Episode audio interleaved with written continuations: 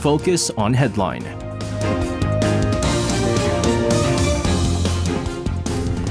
All right, let's take a look at what major issues are making the headlines today on Focus on Headline. For this, joining us in the studio are our usual Tuesday reporters in Cheong Ae-in and Lee Aran. Guys, welcome back. Good evening. Good evening, guys. We have a ton of news to cover on this uh, Tuesday evening, but uh, we are, of course, going to start things off uh, with President Yoon Suk Yeol's visit to New York, uh, where the U N General Assembly is taking place.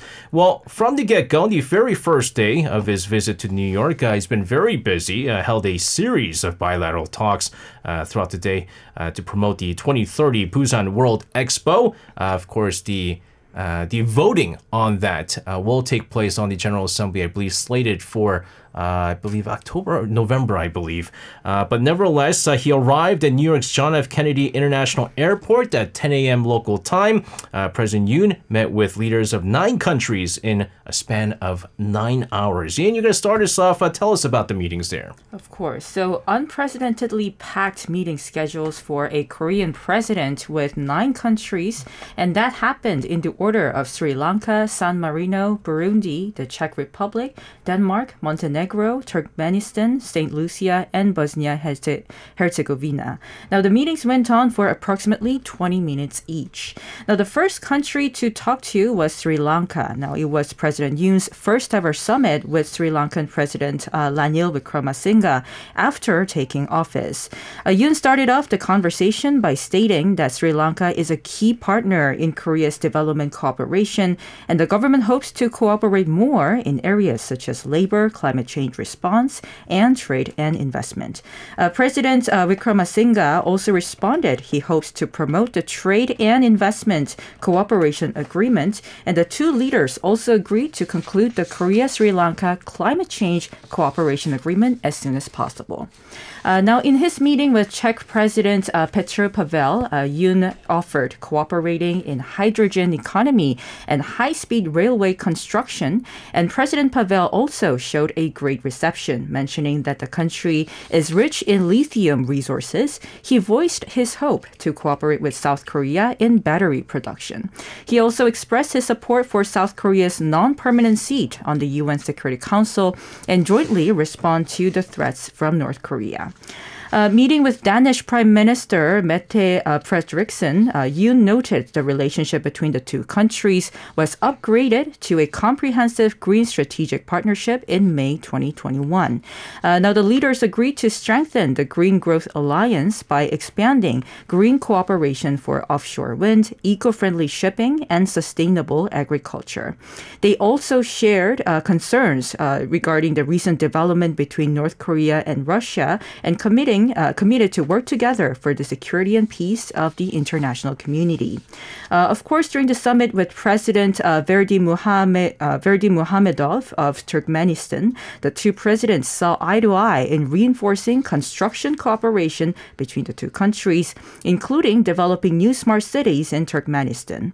Uh, with Saint Lucia's Prime Minister Philip Joseph Pierre, Yoon promised to expedite uh, its support for cricket stadium renovation and youth training vehicles. The Prime Minister welcomed Korea's efforts in strengthening climate change response in the Caribbean region.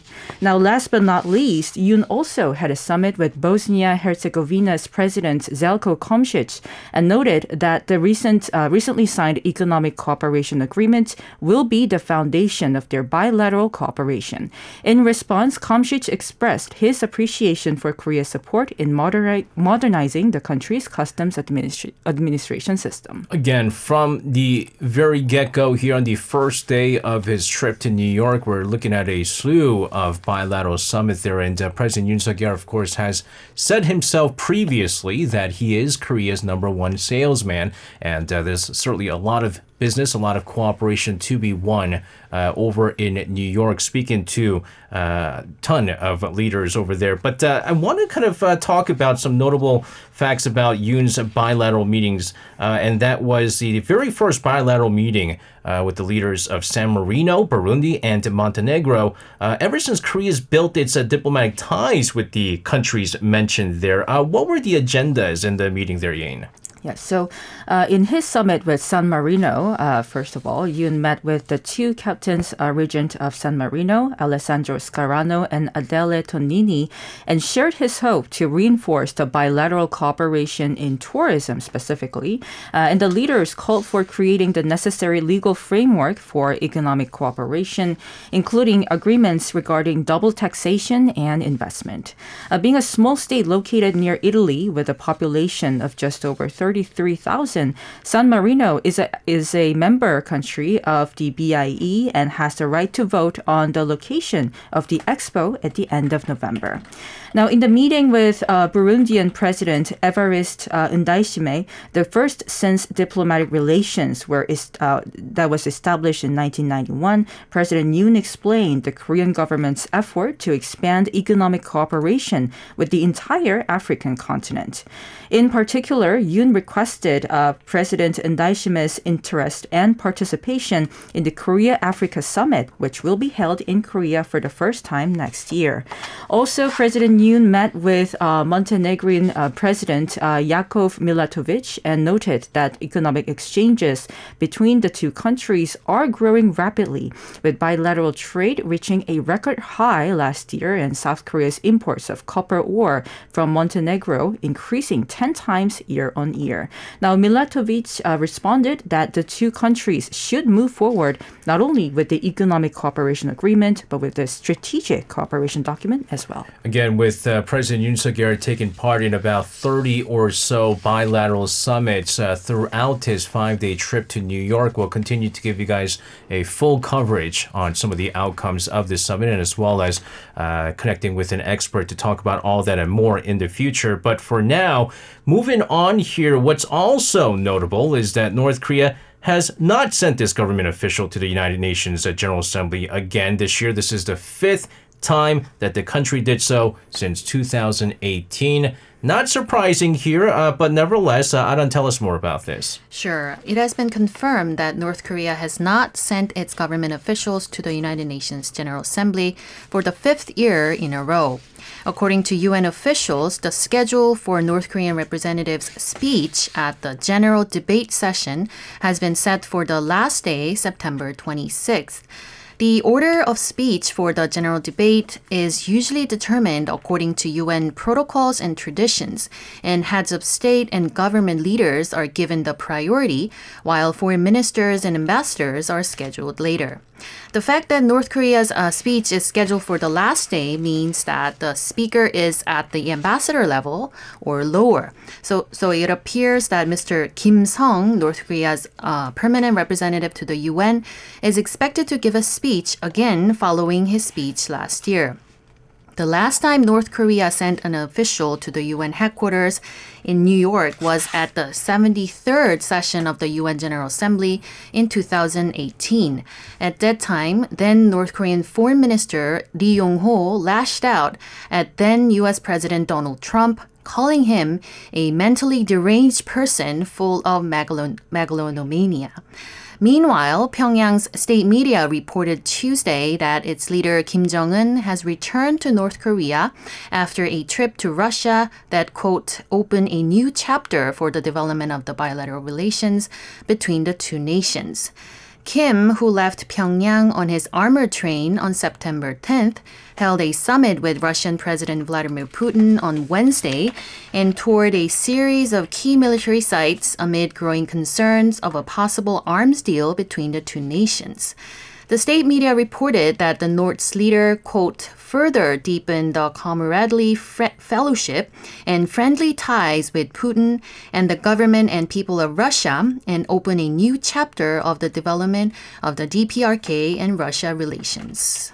What's interesting with uh, Lee Yong-ho's comments is uh, shortly after that, uh, they saw improved relations between uh, Trump and uh, Kim Jong-un, and you had the Singapore summit happen, you had the Hanoi summit happen, which of course ended up being the reason why we still have uh, no dialogue between North Korea, South Korea, and the U S as well. But again, not surprising that North Korea is not taking part in this at this time. We have been also keeping a close track on the developments and improved relations between not just uh, North Korea and Russia, but China, Russia, as well. We have TASS, a Russian news agency, reporting that China's top diplomat Wang Yi held talks with Russian Foreign Minister Sergei Lavrov uh, this on Monday local time and uh, stressed bilateral cooperation between the two countries. Uh, Yain, tell us more about this meeting. Right. So kicking off the meeting with Lavrov at the Foreign Ministry's reception house in Moscow, Russia, Wang Yi said that China and Russia have independent uh, foreign policies, highlighting that, quote, our cooperation is not aimed at any specific state and is not influenced by other countries. Now, Lavrov responded that Russia has been very successful in coordinating actions with other countries in the so-called Global South, uh, which refers to emerging economies in the southern hemisphere, and has achieved positive results within the frameworks of the East Asian Summit, the G twenty Summit, and the Shanghai Cooperation Organization. Uh, this talk, this, uh, these talks came as Wang traveled to Russia immediately after meeting with the U S National Security Advisor Jake Sullivan in Malta. Uh, Wang arrived in Moscow in the eighteenth and will remain in Russia until the twenty-first to attend the eighteenth round of uh, China-Russia strategic security consultations. Now, in addition to Lavrov, Wang is expected to meet with the Secretary of the National Security Council, Nikolai Patrushev, and Russian media outlet R T V I even speculated there is a chance Wang may also meet with President Putin. Now, it is also noteworthy that the Chinese foreign minister's visit to Russia comes shortly after North Korean leader Kim Jong-un's travel to Russia, uh, which happened last week, where uh, Kim held a summit with uh, President Putin. In his stay in Russia, Wang is expected to coordinate the summit between Putin and Xi Jinping, uh, which is expected next month, and discuss the situation in Ukraine and last week's North Korea and Russia summit.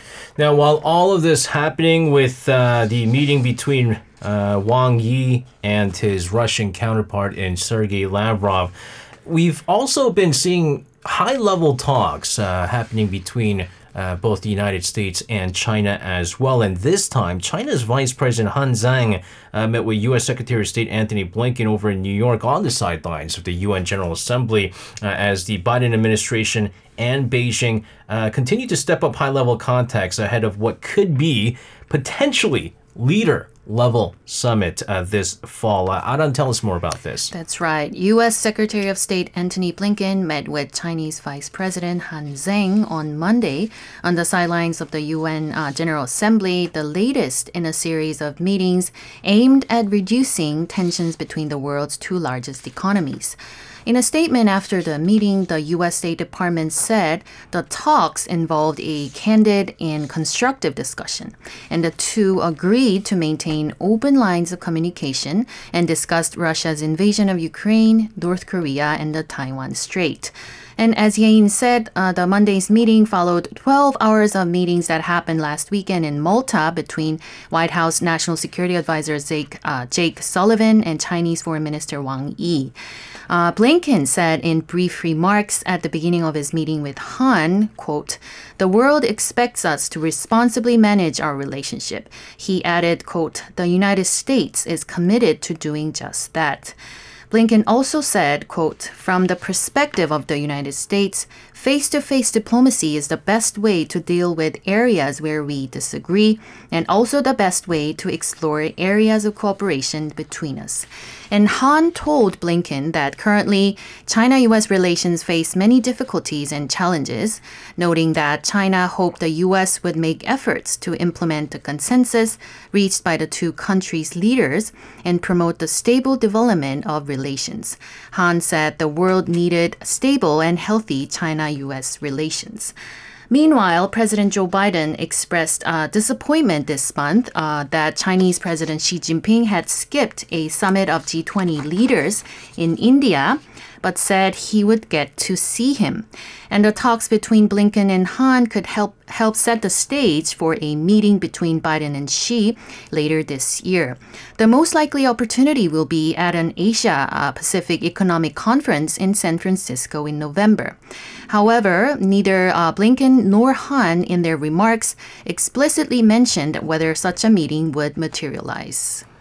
Now, of course, uh, it's no matter how much the relations between Washington and Beijing has deteriorated over the past several years now, uh, the good sign, uh, the good news is that there are still discussions, because I think, notice that it's Washington pushing for these dialogues, right? It's, it's the high-ranking officials in Washington that's making the trips over to Beijing to hold talks. It's because despite all these different sanctions or whatever restrictions put on uh, on China, the U S knows clearly that they cannot move forward without China. Uh, China does a whole lot in helping uh, keep the the, the global uh, the market going, uh, especially when uh, you know Joe Biden is pushing for this whole inflation reduction. Uh, there's no way to reduce inflation if not for the uh, all the The, the factories in China that, that are producing much cheap, uh, the cheap labor and so forth. But again, discussions. And I think uh, the other important thing that's going to pop up, I believe uh, next week, we have uh, high-ranking, high-level talks uh, coming in uh, between South Korea, Japan, and China, and hopefully trying to resume uh, the dialogue between the leaders there as well. So good news on that front. In the meantime, let's move on. I guess uh, good news for Iran this time, and uh, maybe Uh, improve relations between Seoul and Tehran. We have the South Korean government officially confirming, I believe the Iranian Foreign Ministry also confirmed this as well, that the Iranian funds that have remained frozen in South Korea Uh, for the past uh, over four years now due to U S sanctions have been released. They were transferred to an account over in Qatar uh, that's, I believe, uh, owned by Iran. Uh, with the resolution of this frozen funds issue, which we've been talking about for some quite time now, uh, which, again, has been a factor in deteriorating bilateral relations between South Korea and Iran, we can probably now expect normalization of the diplomatic ties between the two countries. So, uh, Yen, let's get more on this. Right. So the Ministry of Foreign Affairs of, uh, and the Ministry of Strategy and Finance said in their joint press release today uh, that Iranian funds frozen in South Korea have been successfully transferred to a third country. Now, the government explained, uh, quote, with a clear recognition that these funds belong to the Iranian people, we have continued diplomatic communication and consultation with relevant countries for the ultimate resolution of the frozen funds issue. Uh, adding that that the role of third countries such as Qatar and Switzerland has been really crucial to resolving this issue. The government expressed its gratitude to the countries for playing a constructive role. The U S and Iran uh, exchanged prisoners the previous day, uh, completing the process of transferring about six billion dollars of Iran's crude oil exports, which had been tied up in banks in South Korea, from a Swiss account to an Iranian account in a Qatari bank in Europe. Uh, the export proceeds were deposited in Korean won-based accounts of Iranian financial institutions at banks in South Korea and used for settlements for trade between the two countries. However, uh, it uh, has been frozen since May twenty nineteen, when former President Donald Trump's administration reinstated sanctions against Iran. Uh, while the Korean government has been trying for years to resolve this through various diplomatic efforts, a break. break Breakthrough came last month when the U S and Iran, uh, through the mediation of Qatar, agreed to release frozen funds in South Korea and swap prisoners. Uh, from its side, uh, Iran has been pressuring South Korea to resolve the issue, including the detention of a South Korean ship in waters near Oman by Iran's uh, Revolutionary Guard Corps in twenty twenty-one. Uh, now that the issue of frozen funds, uh, which had been one of the biggest obstacles to uh, their bilateral relations, is resolved, the government is expected to push for more active exchanges with Iran. That's right. I believe uh, U S President Joe Biden came out uh, after that, uh, releasing a statement thanking all the countries involved uh, in making this happen, including South Korea, Uh, the governments of Switzerland, Oman, and Qatar. I believe the way that the, the wire transfer took place was South Korea sending the money to Switzerland and then from Switzerland to uh, Qatar uh, and uh, obviously uh, Iran receiving that. But yes, it was, I mean, there was a number of issues. The, the thing is, you can't really blame Korea, right? I mean, it wasn't like kind of like, they, you know, we're not going to give you the money here. U S sanctions in place, there's nothing that they could do. And so it was really frustrating for the South Korean government. Again, Yein talked about the, uh, the South Korean ship that was uh, sort of held captive uh, by the Iranian Revolutionary Guard Corps, and what they cited at the time was something like uh, I think there was like a like a chemical leak or like a oil leak or something. That's what they cited, and they were saying you're ruining our waters. And then when experts went in, there was no leakage or anything like that. They were making excuses to keep this uh, ship hostage, sort of, uh, in place of the frozen assets. And I think they, the South Korean government were able to get to Tehran and say, listen, We can't do anything about this. It's not us to make the decision on this. As long as the U S sanctions are in place, we can't do anything about it. If we start giving you the money, we might get slapped by U S sanctions ourselves. So finally, after over uh, four years, uh, it's good to see that this Uh, issue has been resolved. But uh, we're going to continue to talk about this uh, rare prisoner swap, because you had a total of five Americans uh, who were detained in Iran. I believe uh, only a number of that, I believe it was like three of them were in Iranian prison, and two of them were just like not allowed to go. I forgot the actual figure. Uh, you also have five Iranians uh, who are held captive in the United States uh, for viol- mostly violation of U S sanctions there. Uh, they also arrived in Qatar Monday uh, before heading to their final destinations. Let's talk about this swap uh, deal between Washington and Tehran. Aran, you have more on this. Sure. Five American citizens and two Iranians out of five arrived at Toa International Airport on Monday as part of a prisoner exchange between the United States and Iran, brokered by Qatar. The Americans being repatriated uh, include Siamak Namazi, Emad Shargi, and Murad Tabaz, as well as two others who asked their identity not be made public. All five have been designated as wrongfully detained by the Iranian government. A few hours earlier, the two Iranians also arrived in Doha before heading to Tehran, and their names are um, Mehrdad Moin Ansari and Reza Sarhangpour. A total of five Iranians involved in the prisoner swap have either been charged with or convicted of nonviolent offenses. Two do not have legal standing uh, to stay in the United States and have now uh, been transported to Iran.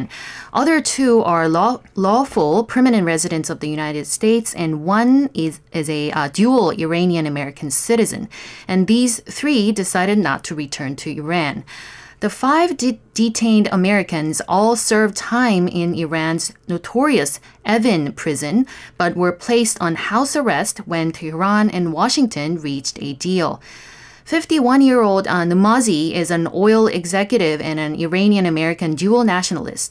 He was first detained in two thousand fifteen and was subsequently sentenced to ten years in prison after a conviction on collaboration with a hostile government for his ties to the United States.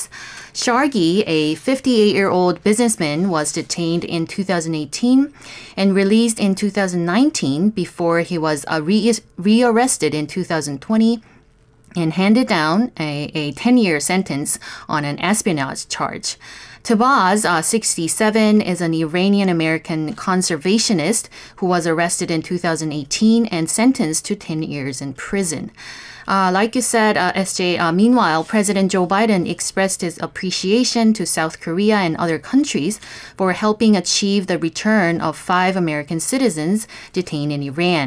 Uh, in a statement released on Monday, uh, Biden said, quote, "I'm grateful to our partners at home and abroad for their tireless effort to help us achieve this outcome, including the governments of Qatar, uh, Oman, Switzerland, and South Korea," noting uh, the detainees uh, endured years of agony, uncertainty, and suffering. He also reminded uh, U S citizens of the serious risks of traveling to Iran, while stressing uh, reuniting wrongfully detained Americans with their loved ones has been a priority for his administration. Also, highlighting their stance, a spokesperson from the White House reiterated that there has been no change in uh, the perception that Iran remains a hub of terrorism. Yeah, so it's, it gets interesting with the, the two other Americans uh, who, they they weren't detained in prison. Like, the, one of the things is they, they don't want their identity to be released, but they weren't in prison. They were in Iran, but they were not allowed to leave Iran. Uh, was what it is. And so uh, nevertheless, and a very rare prisoner swap. And of course, uh, there is some consensus that the Republicans are going to be very much against this if Iran does is labeled as quote unquote hub of terrorism. Uh, then, you know, according to uh, cons- conservatives, there is no deal being done. We don't deal with uh, terrorists, is what uh, I think, what was it? I believe uh, former President George W. Bush once said as well. Uh, let's move on here. On Monday, U S court dismissed a lawsuit filed by U S nuclear power company Westinghouse against uh, Korea Hydro and Nuclear Power Corporation to block exporting nuclear power plants.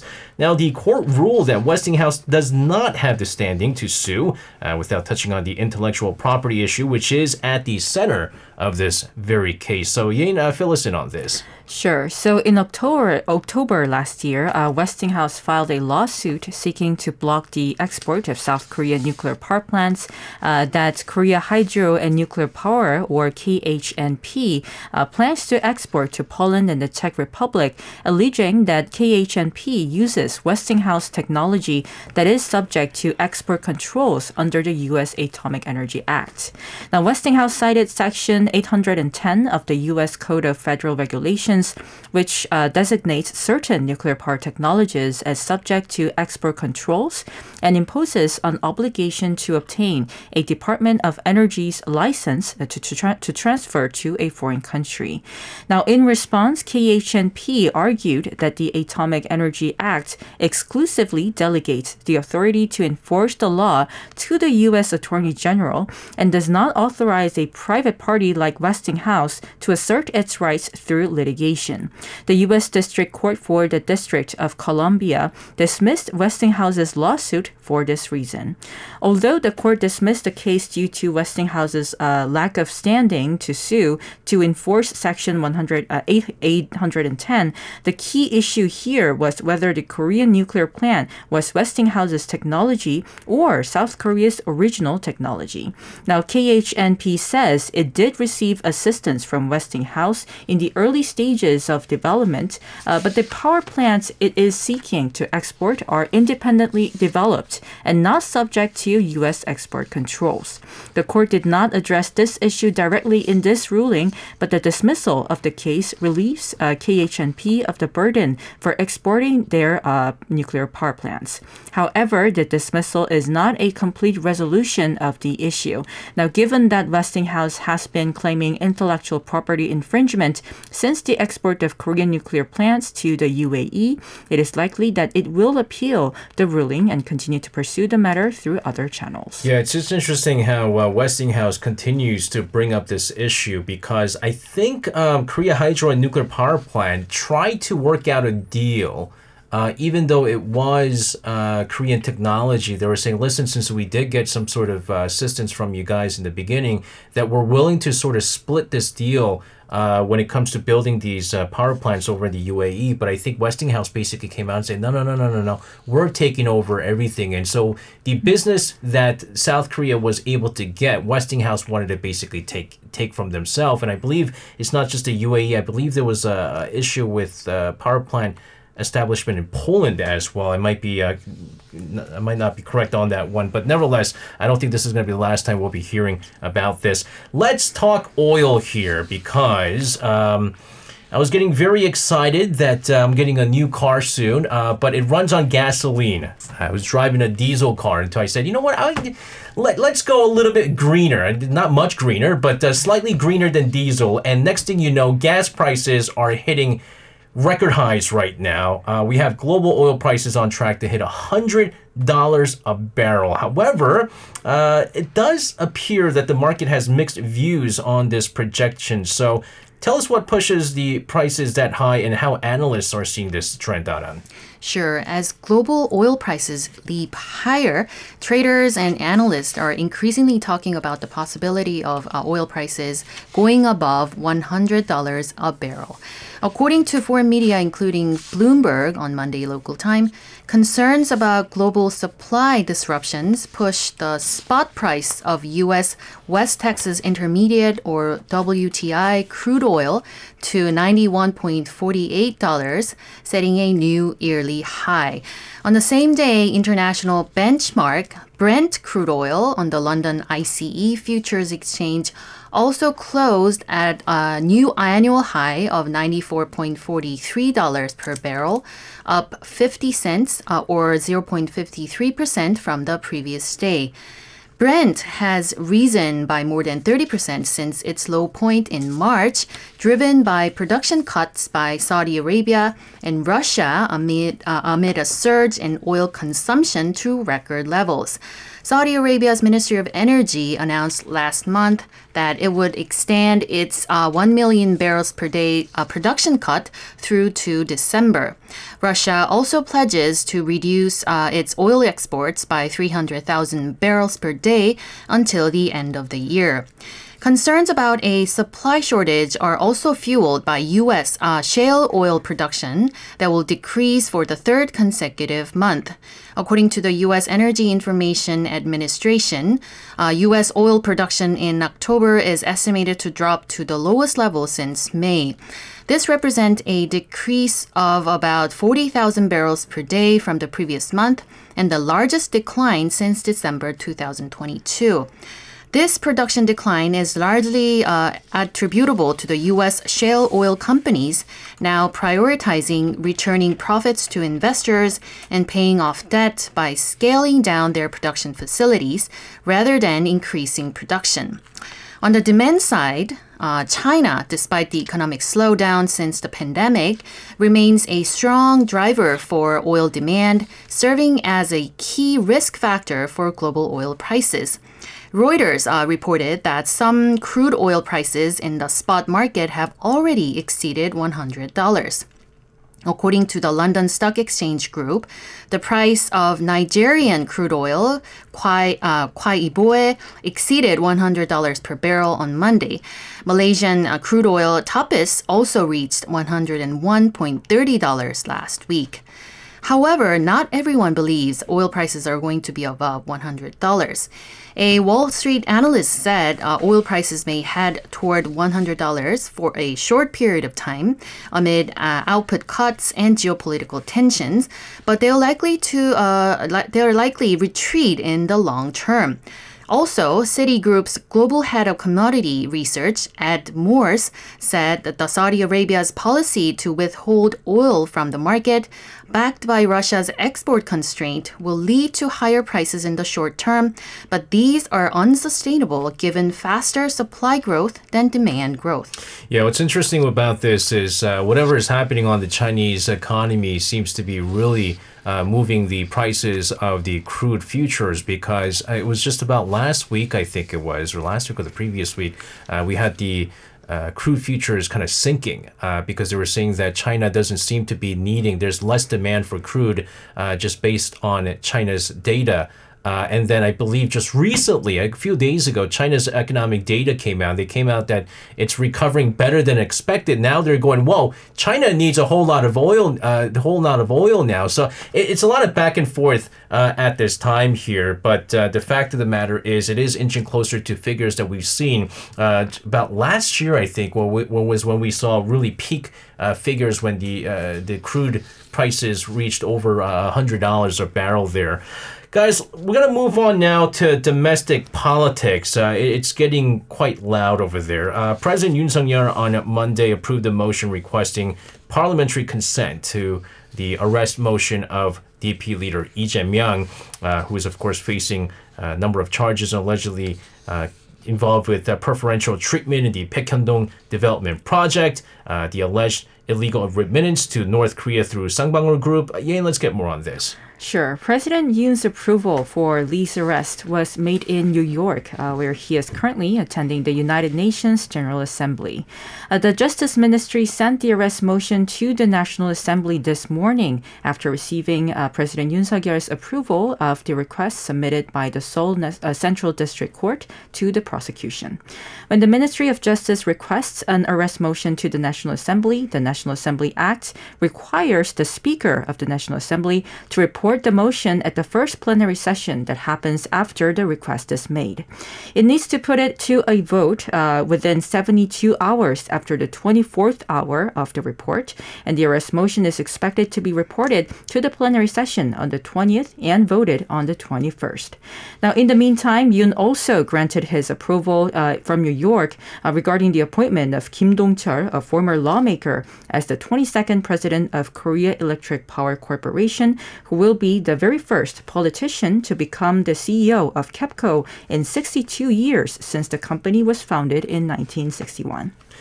Let's uh, move on here. We have uh, former President Moon Jae-in uh, making sort of his first official uh, public appearance today uh, ever since the end of his five-year tenure last year.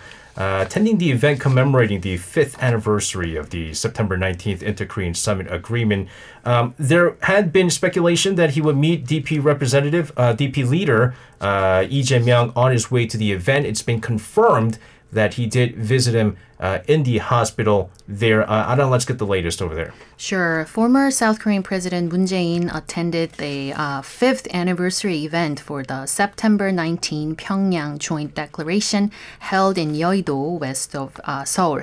This is Moon's first official appearance in Seoul since he left his office in May of last year. Pyongyang Joint Declaration was signed on September nineteenth, uh, two thousand eighteen, by then South Korean President Moon Jae-in and North Korean leader Kim Jong-un, and the two leaders agreed for civilian exchanges and cooperation in many areas and groundbreaking measures to defuse uh, military tension. Given the strengthening uh, military and security cooperation between South Korea, the United States, and Japan, uh, amid increasing solidarity between North Korea, China, and Russia, Moon uh, is to uh, voice concerns about the escalating tensions on the Korean Peninsula in his speech, uh, which will be, I think uh, it has been delivered already uh, in, uh, in the event. Uh, so um, on his way to the event venue, Moon uh, paid a visit to the opposition leader Lee Jae-myung at a hospital and urged him to end a strong hunger strike he has been on in protest against government policies. Lee was taken to a hospital due to uh, deteriorating health as his hunger strike entered the uh, ninth day today, uh, nineteenth day today. There had been a speculation within the deep, uh, Democratic Party that if Moon meets Lee in person and could persuade him, and many uh, in the party expected Moon's visit could be an exit strategy for ending uh, Lee's hunger strike. In a visit that lasted for twenty-three minutes, uh, Moon reportedly asked Lee to cease the hunger strike. And uh, Moon himself previously had an experience of going on a strike, uh, going on a hunger strike for ten days. Mm. Now, of course, uh, it, it is going to, the, over the next few days are going to be quite interesting with the parliamentary vote. Uh, I believe it's going to be uh, reported, confirmed tomorrow with the dismissal, uh, sorry, the arrest motion and the dismissal motion of uh, Han Duck-soo as well. We'll get more updates on that. Uh, very quickly, although September nineteenth Inter-Korean Military Agreement was at one place, uh, once considered a safety valve uh, to prevent any sort of military conflict between the two Koreas, and it marks five years. It is technically non-existent now. I think we can agree that it has been scrapped Uh, by North Korea. We've been seeing a number of provocations. Let's quickly get uh, South Korea's uh, strong signal and response against North Korea's threat in the recent years. Uh, Yin, let's get more details on that. Sure. The September, uh, September nineteenth military agreement uh, was an annex to the Pyongyang Joint Declaration, which was signed by then President Moon Jae-in and North Korean leader Kim Jong-un on September nineteenth, twenty eighteen. Now, it calls for a total cessation of hostilities in all spaces to prevent armed conflict. Uh, according to the twenty twenty-two Defense White Paper published by the Defense Ministry of South Korea, however, since the signing of the agreement, there have been seventeen cases of North Korea explicitly violating the agreement by the end of last year, and President Yoon Suk Yeol ordered the government should consider suspending the effectiveness of the agreement if North Korea makes additional provocations to the territory. Uh, now, Shin Won-sik, the uh, nominee for defense minister, has also said that he personally believes the military agreement should be scrapped upon consult, uh, consulting with North Korea. That's uh, right. And I think yeah. it's a, again, I mean, North Korea has said that it was South Korea that scrapped it, but I think it's North Korea that made the first move there. Unfortunately, this is all the time that we have. Guys, thank you very much for your reports. Have a safe one, and we'll see you guys again. Thank you. You can listen to Korea Now with me, S J Lee, by downloading the Arirang Radio application, or tune in online by visiting w w w dot arirang radio dot com. So make sure you tune in Mondays through Fridays, six p m to eight p m Korea time.